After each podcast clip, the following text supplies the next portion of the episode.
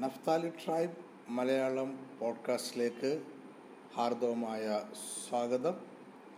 ഈ podcast manage ചെയ്യുന്നത് Naphtali tribe dot com എന്ന ഈ ചർച്ചാണ്. ഈ ഈ ചർച്ചിന്റെ പ്രോഗ്രാംസ് അപ്ലോഡ് ചെയ്യുന്നത് കൊച്ചിയിൽ നിന്നാണ്. എന്റെ പേര് പ്രൊഫസർ ജേക്കിബ് എബ്രഹാം. ഞാൻ നഫ്താലി ട്രൈബ് ഡോട്ട് കോം ഈ ചർച്ചിൽ സേവനം അനുഷ്ഠിക്കുന്നു. നിങ്ങൾക്ക് വേണ്ടി ദൈവം കരുതിയിരിക്കുന്ന ദൈവിക ദൂതിലേക്ക് നിങ്ങളെ സ്വാഗതം ചെയ്യുന്നു.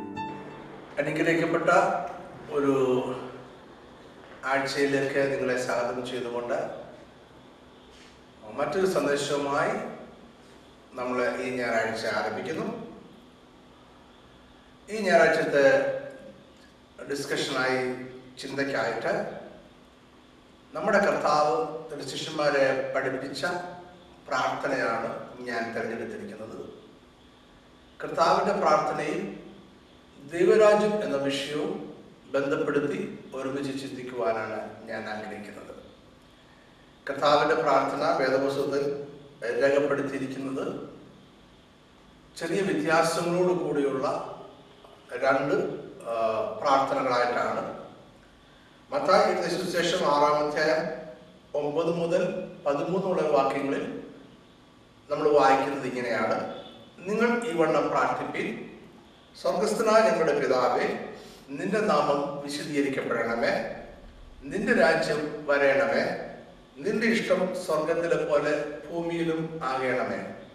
ഞങ്ങൾക്ക് ആവശ്യമുള്ള ആഹാരം ഇന്ന് തരയണമേ ഞങ്ങളുടെ കടക്കാരോട് ഞങ്ങൾ ക്ഷമിച്ചിരിക്കുന്നത് പോലെ ഞങ്ങളുടെ കടങ്ങളെ ഞങ്ങളോട് ക്ഷമിക്കണമേ. ഞങ്ങളെ പരീക്ഷയിൽ കടക്ക കടത്താതെ ദുഷ്ടങ്ങളിൽ നിന്ന് ഞങ്ങളെ വിടുവിക്കണമേ. രാജ്യവും ശക്തിയും മഹത്വവും എന്നേക്കും നിനക്കുള്ളതല്ല.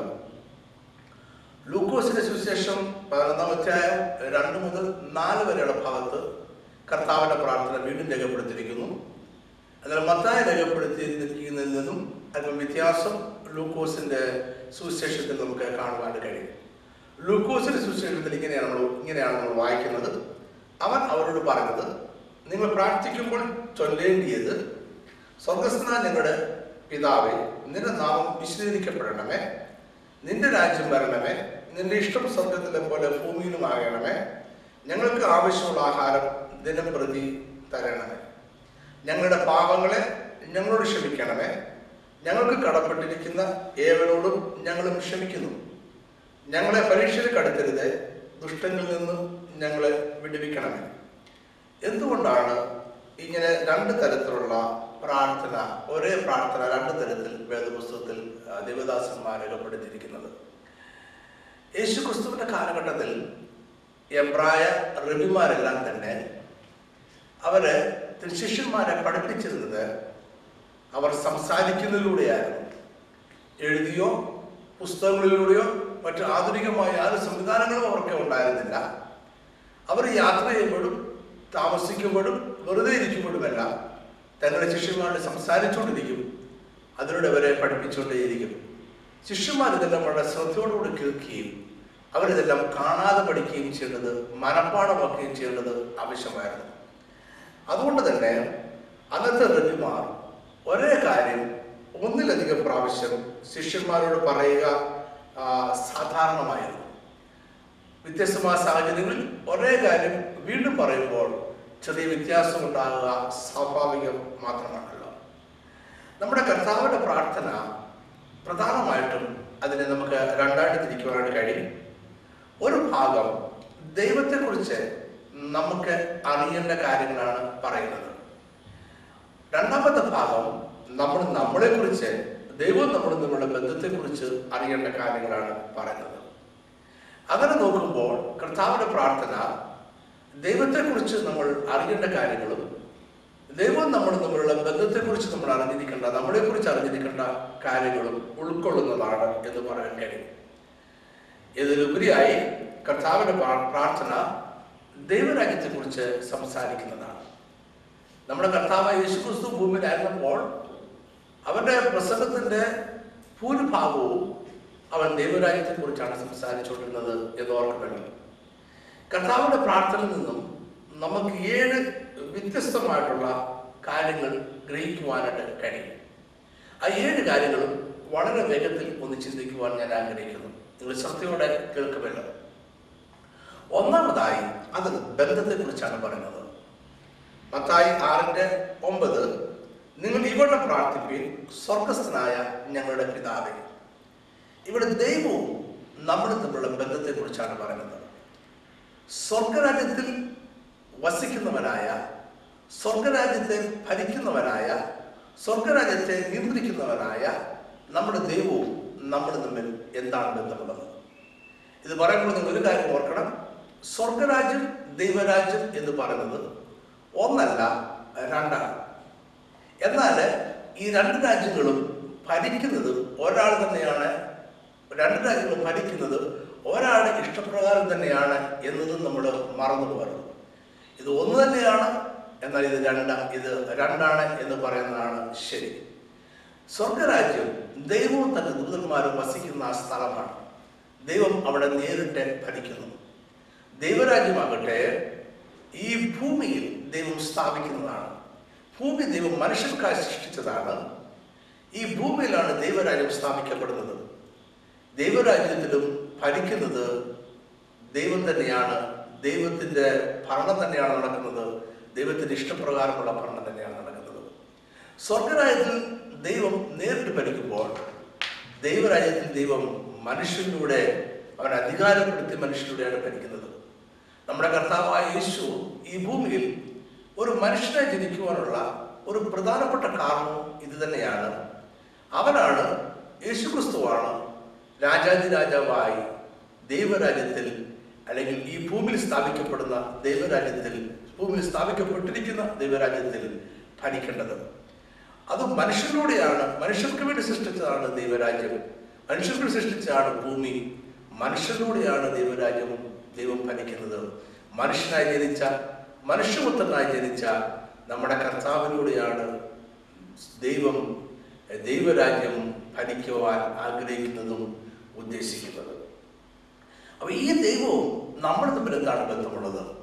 നമ്മളും ദൈവം തമ്മിലുള്ള ഒരു ബന്ധം ഒരു രാജാവും പ്രജയും തമ്മിലുള്ള ബന്ധമാണ്. അതിനുപരിയായി ഒരു പിതാവും മക്കളും തമ്മിലുള്ള ബന്ധമാണ്. അതുകൊണ്ടാണ് നമ്മൾ സ്വർഗസ്ഥനായ ഞങ്ങളുടെ പിതാവേ എന്ന് വിളിക്കുന്നത്. നമ്മുടെ ദൈവത്തെ നമുക്ക് അബ്ബ പിതാവ് എന്ന് വിളിക്കുവാനുള്ള പുത്രത്വത്തിന്റെ ആത്മാവിനെ അവകാശത്തെയും തന്നിരിക്കുന്നു എന്ന് അപ്പോസ്തലനായ പൗലോസ് എഴുതിയിരിക്കുന്നത് നമ്മുടെ ഓർമ്മയിലേക്ക് ഇപ്പോൾ വരുമെന്ന് ഞാൻ പ്രതീക്ഷിക്കുന്നു. സങ്കീർത്തനം ഇരുപത്തിമൂന്ന് ഒന്നാമത്തെ വാക്യം ഇങ്ങനെയാണ് വായിക്കുന്നത്. ദാവീദിന്റെ ഒരു സങ്കീർത്തനം യഹോവ എന്റെ ഇടനാകുന്നു എനിക്ക് മുട്ടുണ്ടാകുകയില്ല. ഇരുപത്തിമൂന്നാം സങ്കീർത്തനം അനുഗ്രഹത്തിന്റെയും ദൈവിക സംരക്ഷണത്തിന്റെയും സങ്കീർത്തനമാണ്. ഇരുപത്തിമൂന്നാം സങ്കീർത്തനം പറയുന്നത് ദൈവസ്ഥനിലേക്ക് കടന്നു ഒരാൾക്ക് ലഭിക്കുന്ന അനുഗ്രഹത്തെക്കുറിച്ചും ദൈവിക സംരക്ഷണത്തെക്കുറിച്ചുമാണ്. എന്നാൽ ഇതെല്ലാം തന്നെ യഹോവ എന്റെ ഇടയനാകുന്നു എന്ന സത്യത്തിൽ അടിസ്ഥാനമാക്കിയാണ്. സ്വർഗസ്ഥനായ ഞങ്ങളുടെ പിതാവ് എന്നുള്ള ആ ബന്ധത്തിലും യഹോവ എന്റെ ഇടയനാകുന്നു എന്ന ബന്ധത്തിലും അടിസ്ഥാനമാക്കിയാണ് ഈ പ്രാർത്ഥനയിലെ എല്ലാവിധ കാര്യങ്ങളും നമുക്ക് ലഭിക്കുക എന്നത് ഓർക്കണം. അതാണ് ആദ്യമേ തന്നെ പറഞ്ഞിരിക്കുന്നത്. സ്വർഗത്തിലെ ദൈവം നമ്മുടെ പിതാവായി. നമ്മൾ അവന്റെ പുത്രന്മാരായി വസിക്കുന്നു എങ്കിൽ മാത്രമേ അപ്രകാരമായിരിക്കുന്നതിന് മാത്രമേ ഈ പ്രാർത്ഥനയിൽ പറഞ്ഞിരിക്കുന്ന കാര്യങ്ങൾ നമ്മുടെ ജീവിതത്തിൽ ബാധകമാവുന്നുള്ളൂ. രണ്ടാമത്തെ കാര്യം ഈ പ്രാർത്ഥനയിൽ നമ്മൾ മനസ്സിലാക്കുന്ന രണ്ടാമത്തെ കാര്യം ദൈവരാജ്യത്തിന്റെ സ്വഭാവമാണ്. മത്തായി ആറിന്റെ ഒമ്പത്. നിങ്ങൾ ഇവിടെ പ്രാർത്ഥിപ്പിൻ. സ്വർഗസ്രാജ്യങ്ങളുടെ പിതാവേ നിന്റെ നാമം വിശുദ്ധീകരിക്കപ്പെടണമേ. നിന്റെ നാമം വിശുദ്ധീകരിക്കപ്പെടണമേ എന്ന് ഹാലോഡ് ബി ദ നെയിം എന്നാണ് ഇംഗ്ലീഷിൽ. ഹാലോഡ് എന്ന് പറയുന്ന വാക്കിന്റെ അർത്ഥം അതിനെ വിശുദ്ധമായിട്ട് പ്രഖ്യാപിക്കുന്നു എന്നാണ്. നമ്മൾ വിശുദ്ധമാണെന്ന് ഒരിക്കൽ കൂടി പ്രഖ്യാപിക്കുകയാണ് ചെയ്യുന്നത്. ഈ- രാജ്യം വിശുദ്ധമായിരിക്കുന്നത് രാജാവ് വിശുദ്ധനായതുകൊണ്ടാണ്. രാജാവാണ് രാജ്യം. രാജാവ് വിശുദ്ധനായിരിക്കുന്നതുകൊണ്ട് രാജ്യവും വിശുദ്ധനായിരിക്കുന്നു. ലേവ്യ പുസ്തകം പതിനൊന്നാമത്തെ നാൽപ്പത്തി നാൽപ്പത്തി അഞ്ചാമത്തെ വാക്യത്തിൽ നമ്മളിങ്ങനെ വായിക്കുന്നു. ഞാൻ നിങ്ങൾക്ക് ദൈവമായിരിക്കേണ്ടതിന് നിങ്ങളെ ഇസ്രേൽ ദേശത്തിൽ നിന്ന് പുറപ്പെടുവിച്ച യഹോവയാകുന്നു. ഞാൻ വിശുദ്ധനാകിയാൽ നിങ്ങളും വിശുദ്ധന്മാർ ആയിരിക്കണം. അപ്പോൾ ദൈവരാജ്യം വിശുദ്ധമായ രാജ്യമാണ്. അവിടെ ആയിരിക്കണം നമ്മളും വിശ്വസ്തരായിരിക്കണം. മൂന്നാമത്തെ കാര്യം മത്തായി ആറിന്റെ പത്ത് നിന്റെ രാജ്യം വരണമേ നിന്റെ ഇഷ്ടം സ്വർഗത്തിലെ പോലെ ഭൂമിയിലും ആകണമേ. നിന്റെ രാജ്യം വരണം നിന്റെ ഇഷ്ടം സ്വർഗത്തിലെ പോലെ ഈ ഭൂമിയിലും ആകണം. എന്താണ് രാജ്യം എന്ന് പറഞ്ഞാൽ? രാജ്യം എന്ന് പറഞ്ഞാൽ ഒരു രാജാവിന്റെ ഭരണമാണ്. രാജാവിന്റെ ഭരണം എവിടെയെല്ലാം നടക്കുന്നുവോ അതെല്ലാം അദ്ദേഹത്തിന്റെ രാജ്യമാണ്.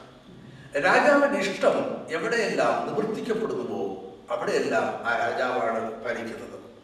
നിന്റെ രാജ്യം വരണമേ എന്ന് നമ്മൾ പ്രാർത്ഥിക്കുമ്പോൾ നമ്മൾ പറയുന്നത് ദൈവത്തിന്റെ ഇഷ്ടം നിവർത്തിക്കപ്പെടണം. അത് ഭൂമിയിൽ നിവർത്തിക്കപ്പെടണം. അത് ഞങ്ങളുടെ ജീവിതത്തിൽ നിവർത്തിക്കപ്പെടണം എന്നാണ്. നമ്മൾ ഈ പ്രാർത്ഥന പ്രാർത്ഥിക്കുമ്പോൾ രണ്ട് കാര്യങ്ങൾ നമ്മൾ ഓർക്കണം. ദൈവരാജ്യത്തിന്റെ രണ്ട് പ്രത്യക്ഷത്തെക്കുറിച്ച് നമ്മൾ മനസ്സിലാക്കണം. ഒന്ന് ചരിത്രപരമായി ഒരു പ്രത്യക്ഷത ഉണ്ടായി. രണ്ടാമത് വീണ്ടും ഒരു പ്രത്യക്ഷത കൂടി ഉണ്ടാകും ദൈവരാജ്യം വരണമേ നിന്റെ രാജ്യം വരണമേ നിന്റെ ഇഷ്ടം സ്വർഗത്തിലെ പോലെ ഭൂമിയിലും ആകണമേ എന്ന് പ്രാർത്ഥിക്കുമ്പോൾ ഒന്നാമതായിട്ട് ദൈവരാജ്യം നമ്മുടെ ജീവിതത്തിൽ വരണമേ എന്നാണ് നമ്മൾ പ്രാർത്ഥിക്കുന്നത്. കാരണം നമ്മൾ ഒരു രാജ്യമാണ്. ഒന്ന് പത്ത് പോസ് രണ്ടിന്റെ ഒമ്പതിൽ ഇവിടെ വായിക്കുന്നു നിങ്ങളെ അന്ധകാലത്തിൽ നിന്ന് തന്റെ അത്ഭുത പ്രകാശത്തിലേക്ക് നിങ്ങളെ വിളിച്ചവന്റെ സൽഗുണങ്ങളെ കുറിച്ച് തക്കവണ്ണം തെരഞ്ഞെടുക്കപ്പെട്ട ഒരു ജാതിയും രാജകീയ പുരോഗത വർഗവും വിശ്വസവും സ്വന്തജനവും ആകുന്നു. അപ്പൊ നമ്മുടെ രാജകീയ പുരോഗത വർഗമാണ് നമ്മളൊരു രാജ്യത്വമാണ്. നമ്മളൊരു രാജ്യമാണ്. ആ രാജ്യത്തിലേക്കാണ് ദൈവത്തിന്റെ രാജ്യം വരണമേ ദൈവത്തിന്റെ ഇഷ്ടം വരണമേ എന്ന് നമ്മൾ പ്രാർത്ഥിക്കുന്നത് പത്രോസ് ഇത് എഴുതുന്നത് പുറപ്പാട് പുസ്തകത്തിലെ മറ്റൊരു വാക്യത്തെ മനസ്സിൽ വെച്ചുകൊണ്ടായിരിക്കണം. പുറപ്പാട് പുസ്തകം പത്തൊമ്പതാം അധ്യായം അഞ്ചും ആറും വാക്യം. ആകയാൽ നിങ്ങൾ എന്റെ വാക്കുകൾക്ക് അനുസരിക്കുകയും എന്റെ നിയമം പ്രമാണിക്കുകയും ചെയ്താൽ നിങ്ങൾ എനിക്ക് സകല ജനതകളിൽ വെച്ച് പ്രത്യേക സമ്പത്തായിരിക്കും ഭൂമിയൊക്കെ എനിക്കുള്ളതല്ല. നിങ്ങൾ എനിക്കൊരു പുരോഹിത രാജ്യത്വവും വിശുദ്ധ ക്ഷണവും ആകുന്നു. നമ്മൾ ഒരു രാജ്യത്വമാണ് ആ രാജ്യത്വത്തിലേക്കാണ് ദൈവത്തിന്റെ രാജ്യം വരണമേ എന്ന് പ്രാർത്ഥിക്കുന്നത്. കർത്താവ് ഭൂമിയിലായിരിക്കും പറഞ്ഞു ദൈവരാജ്യം വന്നിരിക്കുന്നു. അത് നിങ്ങളുടെ ഉള്ളിൽ തന്നെ ഉണ്ട്. ദൈവരാജ്യം ഇന്ന് നമ്മുടെ ഉള്ളിൽ തന്നെ ഉണ്ട്. ദൈവരാജ്യം ഇന്ന് വന്നിരിക്കുന്നു. ചരിത്രപരമായി ചരിത്രത്തിന്റെ ഒരു പ്രത്യേകമായ കാലഘട്ടത്തിൽ ദൈവരാജ്യം ഈ ഭൂമിയിലേക്ക് വന്നിരിക്കുന്നു. അത് വിളിച്ചു പറയാൻ വന്നിരിക്കുന്നു എന്ന് പറയുവാൻ അത് തെളിയിക്കുവാൻ വേണ്ടിയാണ് നമ്മുടെ കർത്താവ് അത് സ്ഥാപിക്കുവാൻ വേണ്ടി കൂടിയാണ് നമ്മുടെ കർത്താവ് ഈ ഭൂമിയിലേക്ക് വന്നത്. ഈ വിഷയത്തെ കുറിച്ച് നമ്മൾ മുമ്പ് ഒരു വീഡിയോ പ്രസിദ്ധീകരിച്ചിട്ടുണ്ട്. കിങ്ഡം പാർട്ട്നേഴ്സ് ഇൻവൈറ്റഡ് എന്ന ടൈറ്റിലും കിങ്ഡം റൂയിൻസ് എന്ന ടൈറ്റിലും ഇംഗ്ലീഷിലും മലയാളത്തിലുമായി നമ്മൾ രണ്ട് വീഡിയോസ് ഇതിനു മുമ്പ് നമ്മൾ പ്രസിദ്ധീകരിച്ചിട്ടുണ്ട്. ഈ വിഷയത്തെക്കുറിച്ച് കൂടുതൽ അറിയുവാനായി ദയവായി ഈ രണ്ട് വീഡിയോസ് കാണുക. നമ്മുടെ വെബ്സൈറ്റ് ആയിരിക്കുന്ന നഫ്താലി ട്രൈബ് ഡോട്ട് കോമിലേക്ക് ചെന്നാൽ നിങ്ങൾക്ക് പഴയ വീഡിയോസ് കാണുവാനുള്ള ഒരു ലിങ്ക് അവിടെ അവൈലബിൾ കാണാൻ ദയവായി അത് കാണുക. അപ്പോൾ കർത്താവ് ഈ ഭൂമിയിലേക്ക് വന്ന് ദൈവരാജ്യം സ്ഥാപിച്ച് ദൈവരാജ്യം നമ്മുടെ ഉള്ളിൽ തന്നെ ഉണ്ട് എന്ന് പ്രഖ്യാപിച്ചിട്ട് കർത്താവ് പോയി. ഇപ്പോൾ നമ്മൾ കർത്താവിന്റെ പ്രാർത്ഥന അനുസരിച്ച് നമ്മൾ പ്രാർത്ഥിക്കുമ്പോൾ നിന്റെ രാജ്യം പറഞ്ഞമേ നിന്റെ ഇഷ്ടം സ്വപ്നത്തിലെ പോലെ ഭൂമിയിലും അങ്ങനെ എന്ന് പറയുമ്പോൾ എന്റെ ജീവിതത്തിൽ നമ്മുടെ ഓരോരുത്തരുടെയും ജീവിതത്തിലേക്ക് ദൈവരാജ്യം വരണം. ദൈവത്തിന്റെ ഭരണം വരണം. ദൈവത്തിന്റെ നിയന്ത്രണം വരണം. ദൈവത്തിന്റെ ഇഷ്ടം വരണം. അതാണ് നമ്മൾ പ്രാർത്ഥിക്കുന്നത്. ദൈവരാജ്യത്തിന്റെ രണ്ടാമത്തെ ഒരു പ്രത്യക്ഷത ഇനി വരാൻ പോകുന്നതേ ഉള്ളൂ. അത് അന്ത്യകാലത്ത് സംഭവിക്കാൻ പോകുന്ന ഒരു പ്രത്യക്ഷതയാണ്. എന്നേക്കുമായി നമ്മുടെ കർത്താവ് ഈ ഭൂമിയിൽ രാജ്യത്വം ഏറ്റെടുത്തു എന്ന് പ്രഖ്യാപിച്ചുകൊണ്ട് അവൻ തന്റെ രാജ്യത്വം ഈ ഭൂമിയിൽ സ്ഥാപിക്കുന്ന ഒരു കാലം ഇനി വരുവാനായിട്ട് പോകുന്നു.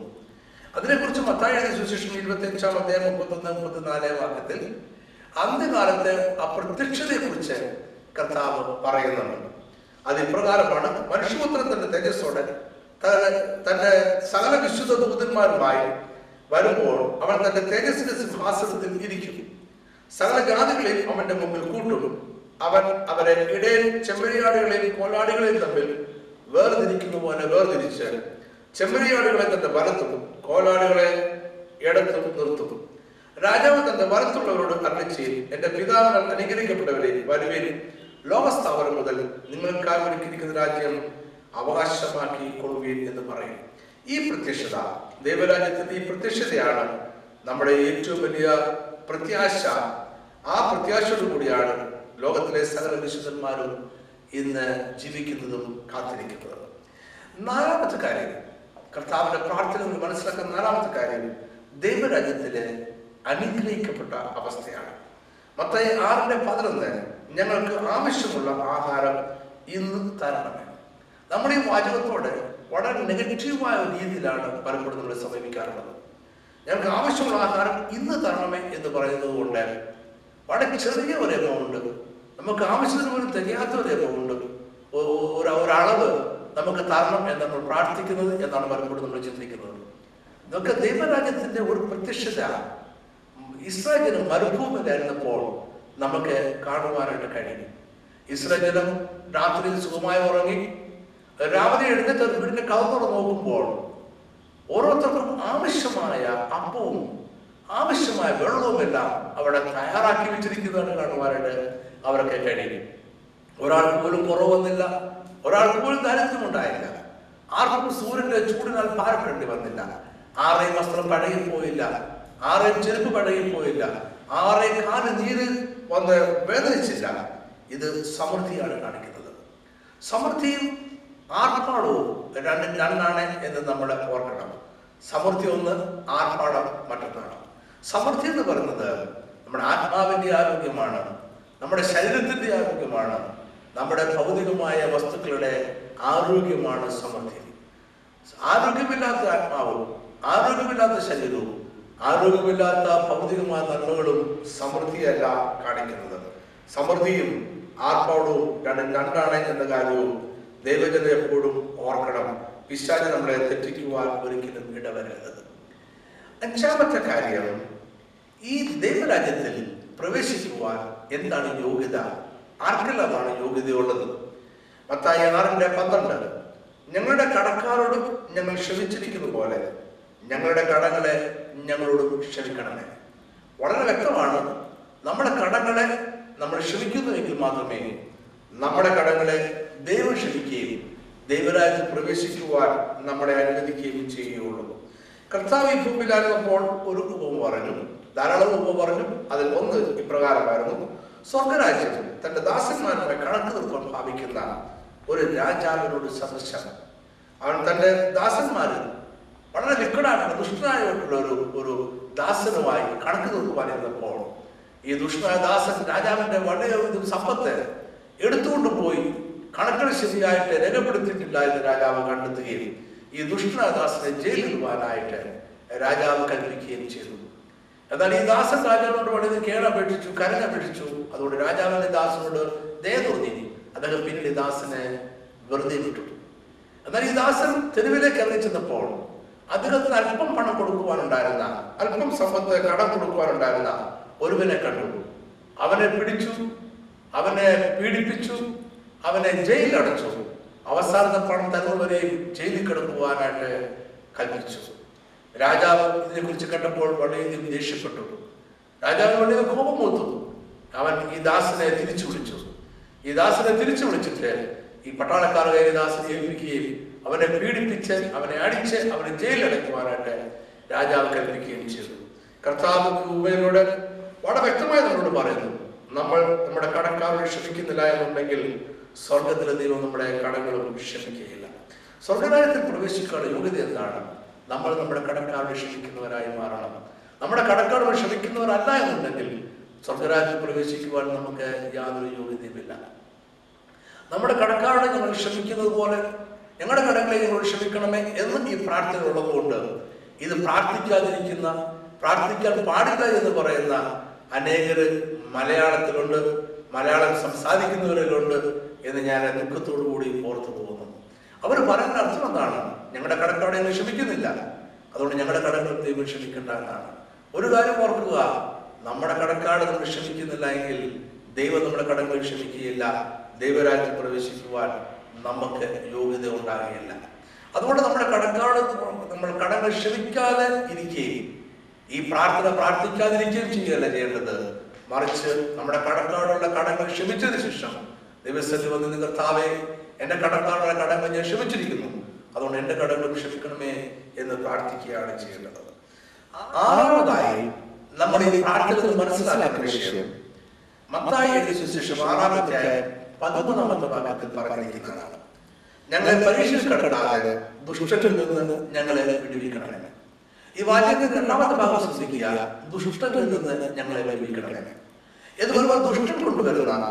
പരീക്ഷയിൽ നിന്നും ഞങ്ങളെ വൈവിക്കണം ദുഷ്ടത്തിൽ നിന്നും ദുഷ്ടനായിരിക്കുന്ന പിശാചിൽ നിന്നും ദുഷ്ടം കൊണ്ടുവന്ന പരീക്ഷയിൽ നിന്നും ഞങ്ങളെ വിടുവിക്കണം ഇവിടെ ഒരു ഒഫൻസീവ് മെക്കാനിസമാണ് നമ്മൾ മുന്നോട്ട് വെക്കുന്നത്. നമ്മൾ ദുഷ്ടം കൊണ്ടുവന്ന പരീക്ഷയിൽ അകപ്പെട്ടതിന് ശേഷം അവിടെ നിന്നും ഞങ്ങളെ വിടുവിക്കണം എന്നല്ല പ്രാർത്ഥിക്കുന്നത്.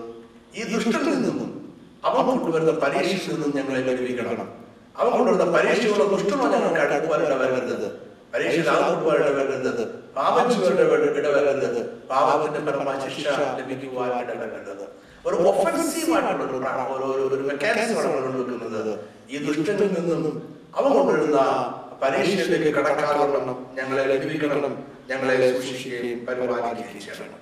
ഏഴാമത്തെ കാര്യം. ഇതിന്റെ ഏറ്റവും അവസാനത്തെ ഭാഗമാണ് മത്തായി ആറിന്റെ പതിമൂന്ന് രാജ്യം ശക്തി മഹത്വവും എന്നേക്കും നിലകൊള്ളുന്നതുള്ളൂ ഇതൊരു സ്തുതിഗീതമാണ്. ഇതൊരു സ്തുതിഗീതമാണ് രാജ്യവും ശക്തി മഹത്വവും എന്നേക്കും നിലകൊള്ളുന്നതുള്ളൂ ഈ സ്തുതി പാടുമ്പോൾ ഈ പ്രാർത്ഥന അവസാനിക്കുകയാണ്. സ്തുതിഗീതത്തിൽ പ്രധാനപ്പെട്ട ചില കാര്യങ്ങളുണ്ട് ഒന്ന് രാജ്യം നമ്മുടെ സ്വർഗത്തിലെ ദൈവത്തിന്റെതാണ് രാജ്യം. അവന് മാത്രമേ രാജാവായിരിക്കാൻ അവകാശമുള്ളൂ അവന്റെ രാജ്യം അവന്റെ രാജ്യത്തിനാണ് ശക്തി അവന്റെ രാജ്യത്തിനാണ് മഹത്വം ഉള്ളത്? ഈ സ്റ്റഡി ഈ പഠനം നിങ്ങൾക്ക് അനുഗ്രഹമാകുന്നു എന്ന് ഞാൻ വിശ്വസിക്കുന്നു. അല്പപ്രയാസമുള്ള വിഷയമാണ് നമ്മൾ ഈ ഞായറാഴ്ച പഠിച്ചത് എനിക്കറിയാം. ഇത് നിങ്ങൾക്ക് അനുഗ്രഹമാകുന്നു എന്ന് തന്നെയാണ് എന്റെ വിശ്വാസം. അടുത്ത ആഴ്ച നമുക്ക് മറ്റൊരു വിഷയം പഠിക്കുവാനായി. വീണ്ടും നമുക്ക് ഒരുമിച്ച് കൂടാ. മറക്കരുത്. എല്ലാ ഞായറാഴ്ചയും. രാവിലെ അഞ്ച് മണിക്ക് ഒരു പുതിയ വീഡിയോ നമ്മുടെ സൈറ്റിൽ അപ്ലോഡ് ചെയ്യുന്നതാണ്. ഒരാഴ്ചക്കാലം മുഴുവൻ ഈ വീഡിയോ നമ്മുടെ സൈറ്റിൽ ഉണ്ടായിരിക്കും അതിനുശേഷം ഈ വീഡിയോ കാണണമെന്ന് നിങ്ങൾക്ക് ആഗ്രഹമുണ്ടെങ്കിൽ ഇതേ സൈറ്റിൽ തന്നെ വിസിറ്റ് ചെയ്യുക അവിടെ പഴയ വീഡിയോസ് കാണുവാനും ഒരു ലിങ്ക് കാണാം നിങ്ങൾക്ക് നിങ്ങളുടെ സ്നേഹിതരോട് പറയുക. നിങ്ങളുടെ ബന്ധുമിത്രോട് പറയുക. എല്ലാ ഞായറാഴ്ചയും ഈ സൈറ്റ് വിസിറ്റ് ചെയ്യുവാനും വചനം പഠിക്കുവാനും ഒരുമിച്ച് പോകാൻ അവരോട് പ്രത്യേകമായിട്ട് ഓർമ്മിക്കുക. കർത്താവ് നിങ്ങളെ അനുഗ്രഹിക്കട്ടെ. അടുത്ത ആഴ്ച നമുക്ക് വീണ്ടും ഒരുമിച്ച് കൂടാതെ വചനം പഠിക്കാം.